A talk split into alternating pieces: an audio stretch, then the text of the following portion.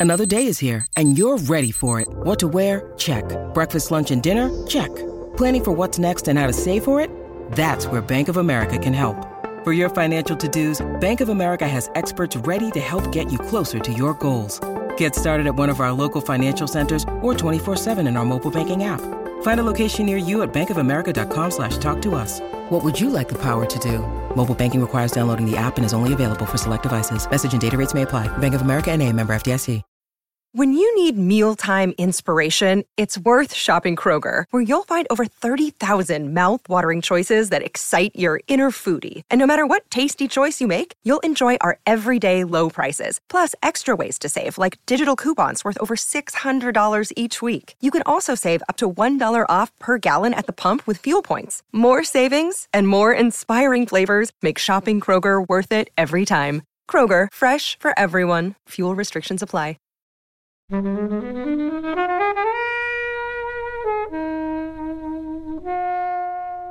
seen a lot of really violent films, and even for this, I was a bit like, oh, a bit much.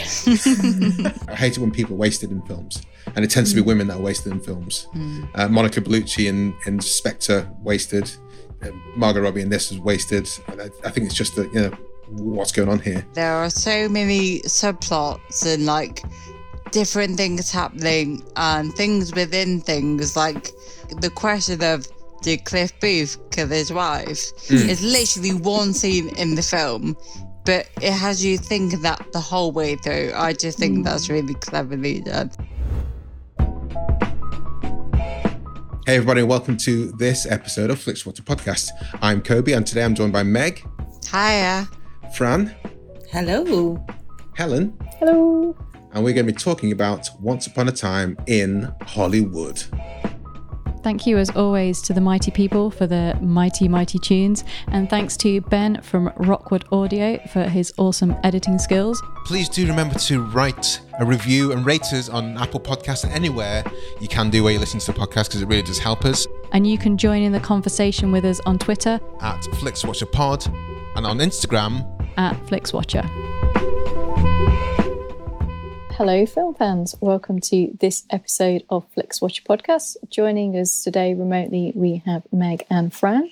If you could please say hello to our listeners and tell them a little bit more about who you are and what you do, please. Uh, yeah, so I am Fran Tarauskis and I work on a couple of different podcasts, but my main one at the moment that I'm trying to get off the ground is called On the Outside, which is a panel show podcast that talks about what's happening in outdoor sports and outdoor news. So fairly niche, but very interesting.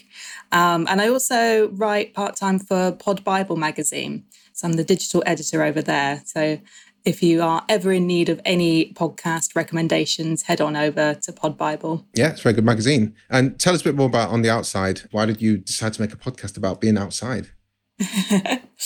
Uh, well, people that uh, do outside sports do tend to love podcasts. We listen to them a lot when we are in great pain, walking very long distances and running very far. And I really like the idea of speaking to people from different um, sports. So, outdoor sports is all kinds of different things. I tend to just run and um, hike, but I wanted to speak to people that were on different sports as well. So the cycling and uh, paddleboarding, and I got a wheelchair cyclist and all of this kind of stuff. So yeah, we got really, really diverse panel just talking about what they find interesting in the sporting world or the outdoor sporting world. Yeah, and a focus on diversity and inclusion in the panel as well, right? Yeah, that's it. Definitely, it's uh, diverse views on outdoors news is the official tagline. Strapline. Very So. Meg, who are you?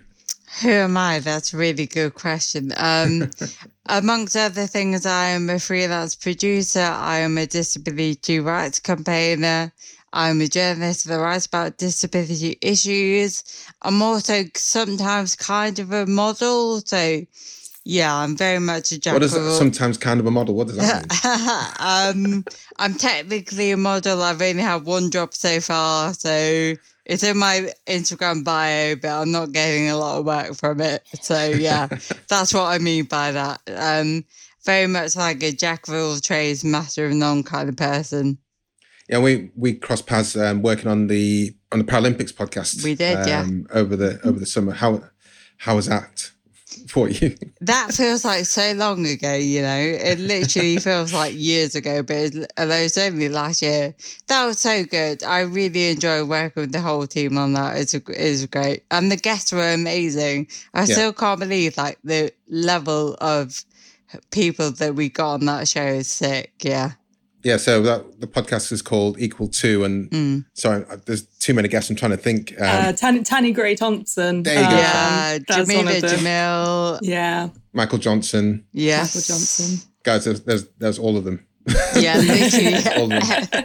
Every disabled person was on it. My favorite, my favorite person I hadn't met, heard of before was a lady called Haben Girma. In fact, there's two people: Haben Girma, who is a deaf-blind um, law graduate from Harvard, who was just like amazing, and the guy called Jim. Um, he he directed a he directed a documentary called Crip Camp, which is on Netflix. Um, and I've, I've been in, I've kept in touch with him because he's been teaching me about the Grateful Dead. I, I'm disappointed I can't remember this. Jim, I'll get your name in a second. But we're here today to talk about other films, uh, which today is Once Upon a Time in Hollywood. Meg, which is your choice? Can you tell us first of all why you chose it, and then I'll bring it, the countdown timer up, and you'll have a minute to tell us Oh the synopsis. God. Oh, not good under pressure. Okay, we'll see how this goes. This is the fun of it. By the way, Great. must just give you uh, a bench line. Myself and Helen are terrible at doing this ourselves. So okay, really, cool. so the bar is low. To be clear, the bar is low. absolutely, absolutely. Great. Well, I uh, I picked this film basically because I'm a massive Tarantino nerd. I know he's quite divisive. I think somebody tweeted saying that already to us. Um, but I saw uh, I saw Reservoir Dogs at quite a young age, like a scarily young age, actually. I think my mum mentioned it was her favourite film, so I decided to watch it when I was about 10. Take from that young. what you will. A bit young. Um, and then ever since that, I've loved all his films, and I've seen the majority of them. I've tried to go- actually go and see in the cinema. So yeah, I think he is divisive, but I just I think he's brilliant. He's a bit of a knobhead, but he is brilliant. Put that on the poster, Tarantino. yeah. Bit of an obed, but it is brilliant. He's got a book out. He's done a, a dramatization of Has Once Upon a? Time. Yeah, yeah. Uh, I think it's is it out now. Hmm. Someone nodded. Was it you, Helen? It, it must be people have reviewed it, so Oh. it Too must late to exist be- somehow. Okay. Too late for it to be a Christmas present, unfortunately. Yeah, and your 60 second countdown starts now.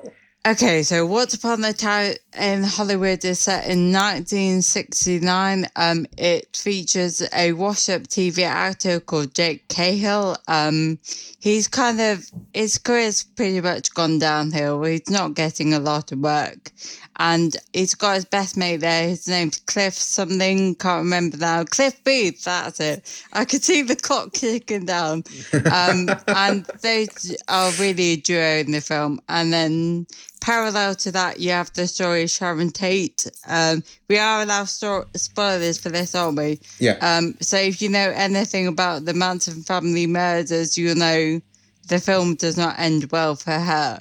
So again, like in Glorious Bastards, it's kind of Tarantino retelling history and putting his own spin on it, basically making stuff up that never happened.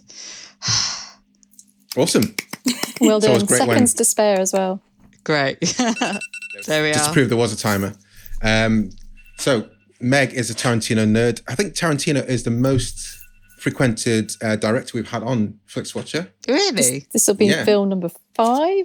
Am Yeah. I counting? So we, we haven't had um, the Hateful Eight, and we've not had the film that's based on Rum Punch, which Jackie Brown. Uh, but I think we've had everything else apart from that. haven't we? Oh, Volume Two, we haven't had. Fran, where do you stand on on Kill? Oh, sorry, on Kill Bill on Tarantino.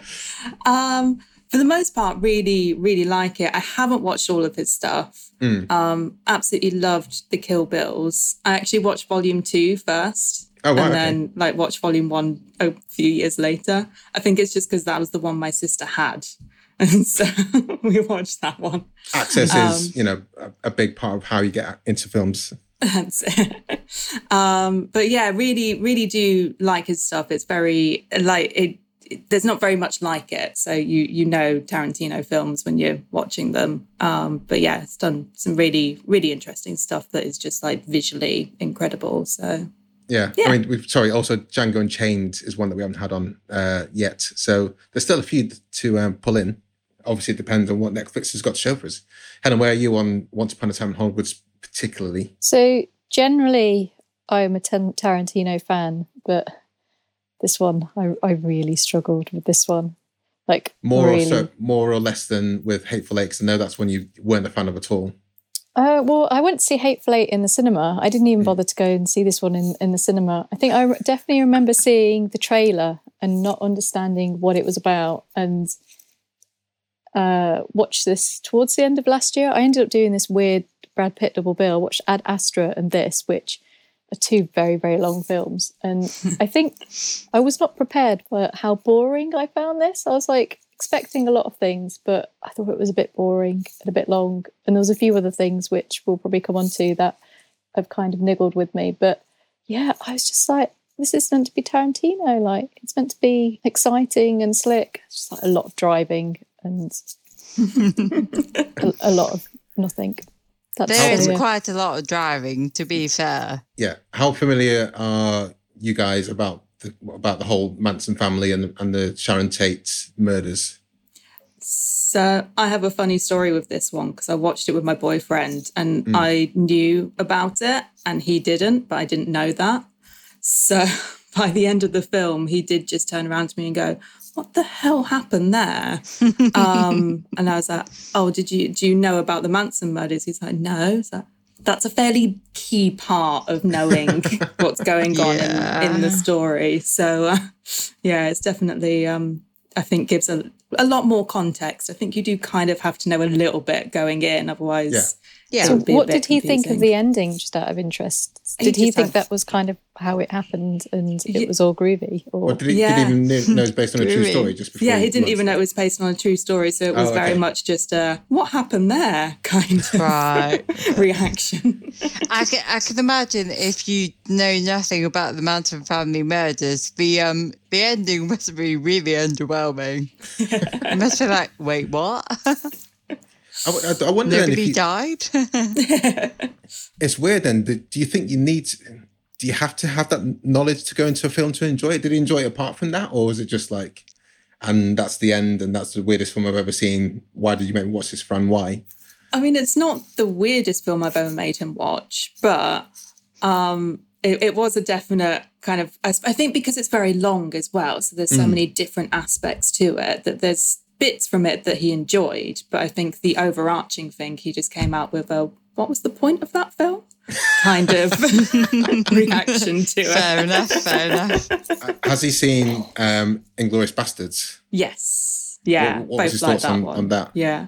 Sorry, I I want, in fact, I want I want your thoughts, not your boyfriend's thoughts. Yeah, no. Um, well, I think I was thinking about this because I I I did find this one a bit more maybe because it's a bit newer and because like as in the history of it is a bit newer. I did find it very difficult to watch the ending, where I haven't really found it difficult to watch any other gruesome Tarantino aspects and Inglourious Basterds like yeah, it's um yeah, it's it's also rewriting history but seemed like it was a bit more fantastical whereas this one just seemed like it was yeah i didn't i didn't quite just didn't quite sit right with me the ending for this one What, Um, what about yourself, sure um, Meg? Yeah, I mean, we could get into the ethics of the ending. Um, is it okay that, you know, he kind of rewrote something like the death of a woman and her baby and her friends? Probably not.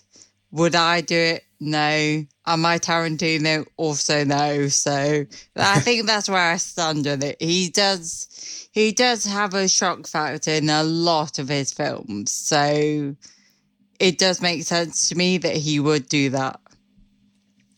I think it it's it was just I just think it's a bit weird because people are going to watch this and think that like she didn't die and it Yeah. was all groovy and Yeah. think that was the truth and it was such it was such a turning point it was so horrific what happened. yeah. Mm, yeah. and it was such a turning point for for Hollywood. Like filmmaking completely changed, people's attitudes changed. It was such a massive moment for cinema, and I guess what Tarantino's saying is that by not having it happen, he's kind of like preserving the golden Hollywood thing. But the fact that it was just kind of this real moment and he's erasing it, it just kind of feels a bit weird. And also, I'd probably be a bit more on board with it if there was more agency to the Sharon Tate Sharon character Tate. in the film. Yeah. Because Margot Robbie, like, she's beautiful, she's gorgeous. That's kind of all she does really in the film. And it just feels a bit like I don't know what the point of it was. And um, maybe there isn't a point. Maybe I'm just kind of like trying to overthink think it a bit. But, and also, like, the Manson murders were really, really, really horrific and violent. Mm. And there's also really horrific violence at the end. And it's a bit like, so you decided not to go with the actual violence, but you went for this violence, which is also like really horrific and towards women as well. There's a couple of men in it, but it's actual like really horrific flamethrower violence and stabbing in the head and all kinds of stuff, which I've seen a lot of really violent films. And even for this, I was a bit like, oh, a bit much. bit much. You know, I've seen a lot. This was a bit much. But then it's kind of weird because it's also a little bit kind of cartoonish. Because obviously, like he's hmm. on acid and the dog is, and then, like the dog like starts getting involved and like they start punching the dog, and I'm like, the dog can't die, and I'm thinking, why do I care about the dog more than the people? It was it was a very weird experience. I think. Yeah, I do. I will say, like, because I've seen this film like three times. I don't even care that it's three hours long. I've seen it many times. Uh, But the first time I saw it was in the cinema, and at the end, I was surprised there were no like end credits explaining what actually happened to Sharon Tate and all the mates and stuff. I was quite surprised by that because I do feel like you do need the context to understand. I think they it's, it's weird because it's it's recent history, but it's not. uh, Certainly in the UK, I don't think it's something that's that's kind of taught, and I don't know how I learnt about it uh, in the first instance. And but when I did, I was like, "Wait, what?" And then I've I've spent so much time. I read many books about Sharon Tate. I've seen many documentaries about. There's a recent one last year called Helter Skelter, uh, documentary series which I watched, um, which is awesome. And it's it's weird. I don't want to say he belittles it, but it's I'm not sure how many people, like like Fran's boyfriend, appreciate what happened then and what and what as Helen said, the turning point, it, it, the shadow it cast. A couple of problems I had with this film, or challenge I had with this film is, and this is the second time I watched it. I think first of all, it's, it's a lot better in the cinema. I think that the, the whole kind of atmosphere and everything's better in the cinema than it is at home, um, and it's and it kind of falls on a lot of different vignettes. So it doesn't really it doesn't really have a story, and then the Sharon Tate not having a story within not really having a story is even even kind of less of a thing. And it makes I, I think there's I, hate it when people are wasted in films, and it tends to be women that are wasted in films. Uh, Monica Bellucci in in Spectre wasted. Uh, Margot Robbie in this was wasted. And I, I think it's just that you know what's going on here. But apart from that, there are some vignettes which I found are really cool. Like when they go to when Brad Pitt goes to Spahn Ranch, and it's like a really kind of creepy, like what's going on here. And that that in the cinema was like awesome. But then other vignettes are kind of less so. But yeah, were there any kind of parts of the of the film which you could have stood out either positively or negatively for for you guys? for me, like you say, the, the there's definitely kind of like aspects of it that you can take out and by themselves are really good. And I really love the um uh seeing seeing um I can't remember his name, but Leonardo DiCaprio's character being Jack Cahill. yeah, yeah, being kind of like the cowboy within the oldie TV Yeah. stuff. So doing that kind of thing. Um, and I think I, I can't decide whether I love or hate the scene where he you basically get the whole scene of him within a cowboy bar and being Yeah. like the evil person entering into the cowboy thing. And throwing the throwing the girl onto the floor. Yeah, yeah. And it's like you get a, a really long scene that is basically us watching them filming something, but it's you don't see the film crew until hmm. quite a long time into the scene. And I couldn't quite decide whether I loved that it was really long or whether I was like, It's like five minutes that's technically not the film at all. It's just like a cowboy scene within the film. So I think there's, yeah, aspects like that where I kind of like them, but I feel like it's it's really long and maybe Tarantino just got a bit carried away with himself with some scenes where he's like, I'm enjoying it. We'll carry on. yeah, I think see that's what I really like about this film is the fact that there are so many subplots and like different things happening and things within things like the whole there's only a really tiny bit in the film, but like the question of did Cliff Booth kill his wife? Mm. It's literally one scene in the film, but it has you thinking that the whole way through. I just think that's really cleverly done. Mm. Yeah, I felt a little bit uncomfortable with the Bruce Lee scene. I felt it was maybe could be interpreted as being a little bit racist. And also Zoe Bell oh, cringe. I mean, she's an amazing stunt person, but she's not an actress. So that whole sequence with her and what she was wearing just felt completely out of the period. And so just, which is the Zoe Bell scene, just to... with Bruce Lee. So she's kind of this, uh, presumably the stunt coordinator on. She's the one who comes and shouts at them and says like, "What are you doing? You're crashing into the car or something." I can't remember. Okay. Um, wasn't wasn't Zoe Bell um, the stunt double for Uma Thurman? Uma Thurman on, on Kill Bill oh. one and two. Yeah, yeah, yeah. So she, she she worked with Tarantino, and she's in Death Proof as well. So she's been she's worked with Tarantino a lot, and she does all oh, this Death stuff. Proof. That's another one we have not had on here. Um, but uh, in this, she's she's acting, and it's it, I found it a bit cringe. I don't want to like crap all over the whole film. I think the the strengths for me were that you know it was kind of fun seeing Brad and Leo being like buddies, and the mm. bits that were the the strongest bits where you kind of really felt like their bromance was like really genuine and you know th- when they were having fun together you, you really felt that. So i guess i probably would have liked maybe it to be more more focused on that and a little bit leaner around that maybe without the the bits going off in tentacles. Do you want to talk about anything else before we head to the scores Meg, you want to talk about about the about the sixties fashion and stuff. Like yes, that. that's another reason why I love this film because I just I think the fashion in it is amazing. Um, also want to note that me and Fran both picked films that start in the same year. Did anyone else notice that? What are the chances of everything on Netflix? We both picked films that start in 1969. Yes. Um, yeah. And Golden I watched, year. yeah, uh, apparently. Um, and the, the, so I watched Once Upon a Time first, and then I watched Apollo 13. And because I've seen Once Upon a Time first, I was kind of judging the fashion in Apollo 13, be like, well, the fashion's not as good in this one, which obviously Apollo 13 is not about the fashion at all. But yeah, that was just my mentality on it. I think the I, I, have I'm so bad tonally, fashion wise. So it's one of the things that completely passes me by. Um, I don't know, Fran and Helen, uh, what your thoughts on the on the on the era?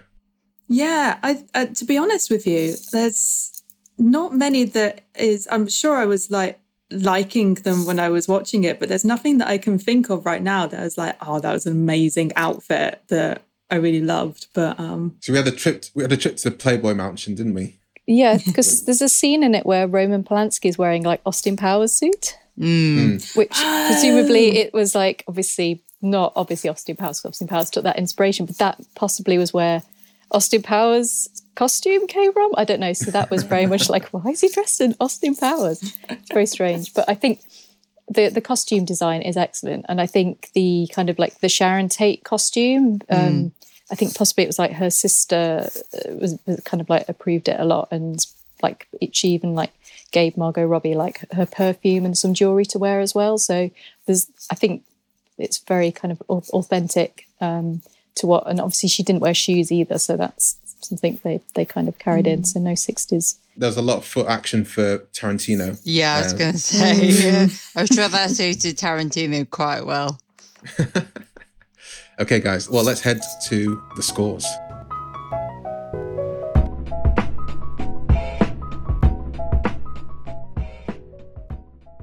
I'm Sam Clements, host of the 90 Minutes or Less Film Festival, another podcast in the Stripped Media family. a podcast that celebrates movies under 90 minutes long. Each episode, I'm joined by a special guest who selects a movie to join our prestigious lineup. Past guests have included fellow Stripped Media family members Martin and Sam from Song by Song, and Kobe from Flixwatcher, and Dave from The Wire Stripped. Search for us now on the app you're currently listening to this podcast, or join us at 90minfilmfest.com. Welcome to the Flixwatcher scores. All of the scores are out of five. You may have decimal places if you wish, and we will start with you, please, Meg, with your recommendability. Oh, I give it a four. Uh, any reason? Who who wouldn't you recommend it to? Anyone that doesn't like Tarantino, I'd give it a five otherwise. But if somebody says, I did like Tarantino films, I'm not going to recommend this to them. Sure. What what would be your gateway Tarantino film? Oh, I think Reservoir Dogs. Oh, okay. Yeah. Because you watch. Why not? You watch it when you were ten. Yeah, exactly. Yeah, it's, it's made for kids basically. Um, and I think of all this is going to sound really silly, but of all the Tarantino films, it's the least Tarantino. I, yeah, yeah. Well, yeah. That's it. But it's interesting that because it's, it's budget was less. We can. I think the dialogue is there, but in terms of uh, show offiness of um of production, then yeah, less so. Uh, Fran, recommendability score. Uh, I'm going to give it 2.5, which I kind of feel like I'm that's a little bit low now, but because obviously if you don't like Tarantino, you're not going to like it at all. But also that that thing of if I were to recommend a Tarantino film, there would definitely be other ones that I'd recommend. I think obviously if you haven't seen any, Kill Bill's uh, my favorite. Start with two. Uh, Start to work back. work backwards and yeah i think it's definitely not not kind of like the most recommendable and because it's quite long as well it's that thing of well if you've got plenty of time you can watch this one you have to have a bit of back information and so you'd have to tick a few boxes before you could recommend it to someone Helen. Yeah, I, I really, really, really didn't get on with this one. And I, s- I saw I saw on Letterboxd that someone called this a boner for Hollywood nostalgia, which kind of like summed it up a little bit. I think if you wanted to see this, you probably would have seen it by now. But if you were kind of maybe a little bit on the fence and you like Tarantino, but you hadn't seen this, then you should still probably see it, so you can at least have have an opinion because I, I think I don't know. I th- I thought the chat would be more in the love camp, but there is a lot of love for it out there, so it might be hmm. that you love it. So I'm going to give it a three. Yeah, I go. I'm going to go for three as well. I think it's a tough one, and I haven't seen Death Proof. I haven't seen Hateful Eight. So it's weird that there are Tarantino films which I love to bits, but I'm almost also just aware of where he can kind of just completely lose me. So I'll, I'll never watch Django Unchained again. I'm just not interested. Uh, but I'm yeah, I'm keen to watch Kill Bill, and I'll I'll watch Inglourious Basterds and uh, Pulp Fiction yeah, at the drop of a hat. So it's a weird kind of director love hate for me. I think. Um, repeat viewing score. Meg, you've seen this three times. I have, Um, yeah.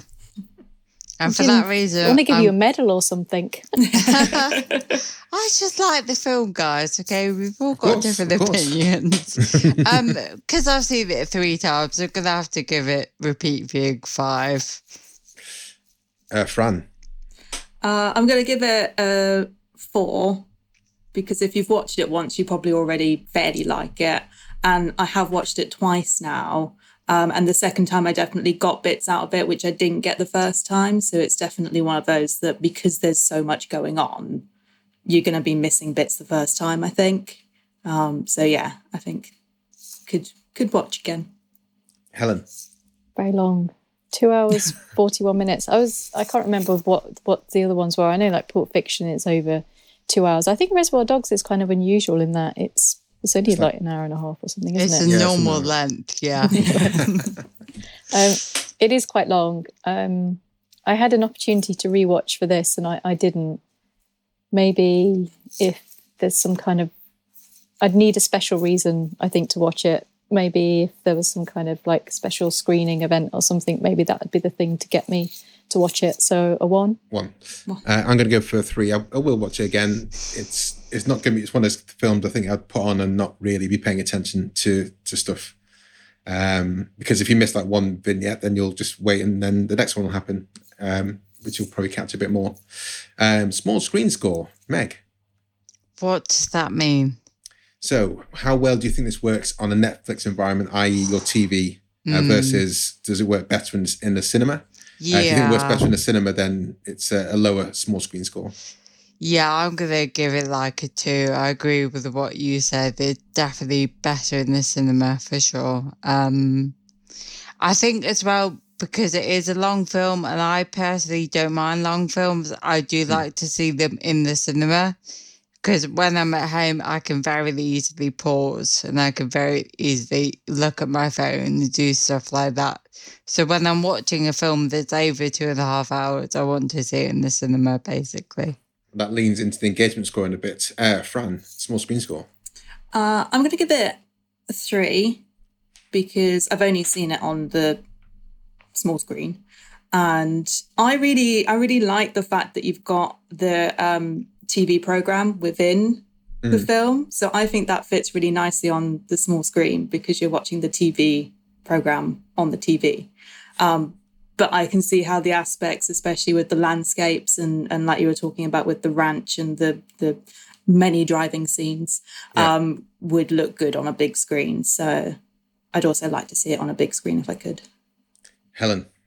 I get the impression that if you said to Tarantino, "Oh, I just like watching your films on the iPad," he'd like punch you or something. Feels like that kind of director, doesn't he? Um, I give it a three. It's. Uh, I think I probably would have got something more from it on on seeing it at the cinema, possibly. Um, so yeah, a three. Yeah, I'm going to 2.1 here. I think the some of the driving scenes are quite cool when they're in the big screen, and because it seems to be super widescreen, when you have it on an iPad or, or a TV or a TV screen, there's just so little actual visible space. But when it's you know the, the big long stretch car and it's driving along, it's like oh, this, this is quite cool. But at home, n- not so much. Engagement score, Meg. Oh, I give it probably a three. There is a lot of driving scenes, but then there's a lot of action. So yeah, three. Fran. I'm gonna go with two because there's there's so many different places at which you can go. That that's that's it. That's kind of like the end of a scene. That's the end of a little vignette and that kind of thing that you can just like pause it and either go away and do something or not come back to it. So Helen. Um, I could go down the middle, two and a half. Pretty, pretty much what Fran said. I think it is interesting because it it does really go from like absolutely nothing to like ramping it up or something really kind of pivotal happening. And I just, yeah, I just didn't know. I was kind of like reading about who are these people like made up of, and I was like, oh, something's happening quick. I need to go back to it. So yeah, it's a funny one. This one, it's very strange. Mm. It is very strange. Yeah. yeah, I'm going to go for I'm going to go for three because I think yeah, you have to you have to be paying attention because when the good bits are on, you want to make sure you, you're there and focus. And I think the the Western shooting one was uh, good. Then you had the, the scene at Spahn Ranch, and I think you have to to have the payoff whether you like it or not. The the violent ending, you have to be kind of semi focused. Otherwise, at just at the end, you're just thinking, well, that was nonsense. In the same way, Fran's boyfriend did. um, and that gives us an overall score of 2.88125, um, which is definitely, I don't know what the next lowest is, but it's definitely our lowest uh, Tarantino film on here. So everyone who is listening, do follow us on uh, Twitter. We are at FlixWatcherPod. And one of the main reasons to follow us is because we put a little tweet out before we go into a recording saying something similar to, we're recording Once Upon a Time in Hollywood with Meg Roz Voz uh, and Frantic T from On the Outside Pod. Have you seen it? Tells you thoughts and the score out of five stars for an on-air shout out. Uh, we got one response today. Uh, Meg, do you want to read that response out? Yeah, sure. So this is from Stork. Hello, Stork. If you're listening at home, um, it says probably my least favorite Tarantino film. Honestly, you don't get their love for this one. Two stars. Yeah, Kind of Yeah. matches the chat vibes, I think. So I think so. Two stars. We've got 2.88 here. Uh, Meg and Fran, can you sign off by telling us and the listeners where we can find you online so they can follow you and uh, listen to you, listen to more of you? Yeah, so for myself, if you head to Twitter, I'm at Frantic T. and um, that's a mixture of all all kinds of different things: outdoorsy, podcasty, random political chats. And for my podcast, if you head to ontheoutsidepodcast.co.uk and it's got links to all of the episodes and all of our social medias there as well. And Meg. Yeah, so you can find me. I am at Meg RozFozz, that's M A G M. Uh, can't do that. Of course you can. um, yeah, so you can find me. I am at Meg RozFozz, that's M E G R O Z F O Z Z, um, on Instagram, Twitter, and now recently TikTok because I'm clinging to my youth. well, thank you very much, guys. Uh, thank you very much, Meg, for bringing Once Upon a Time in Hollywood to us, and we'll see you later. Thanks so much for coming on. Bye. Bye. Bye. Enjoyed this episode of FlixWatcher podcast? Why not leave us a five star review on iTunes? You can also follow us at FlixWatcherPod on Twitter and we're at FlixWatcher on Instagram. Thanks as always to the mighty people for their mighty, mighty tunes, and Ben from Rokkwood Audio for his awesome editing skills. If you're looking to get your podcast edited as sweet as this, get in touch with Ben, and that's Rokkwood, R O K K Wood Audio. Tell him FlixWatcher sent you.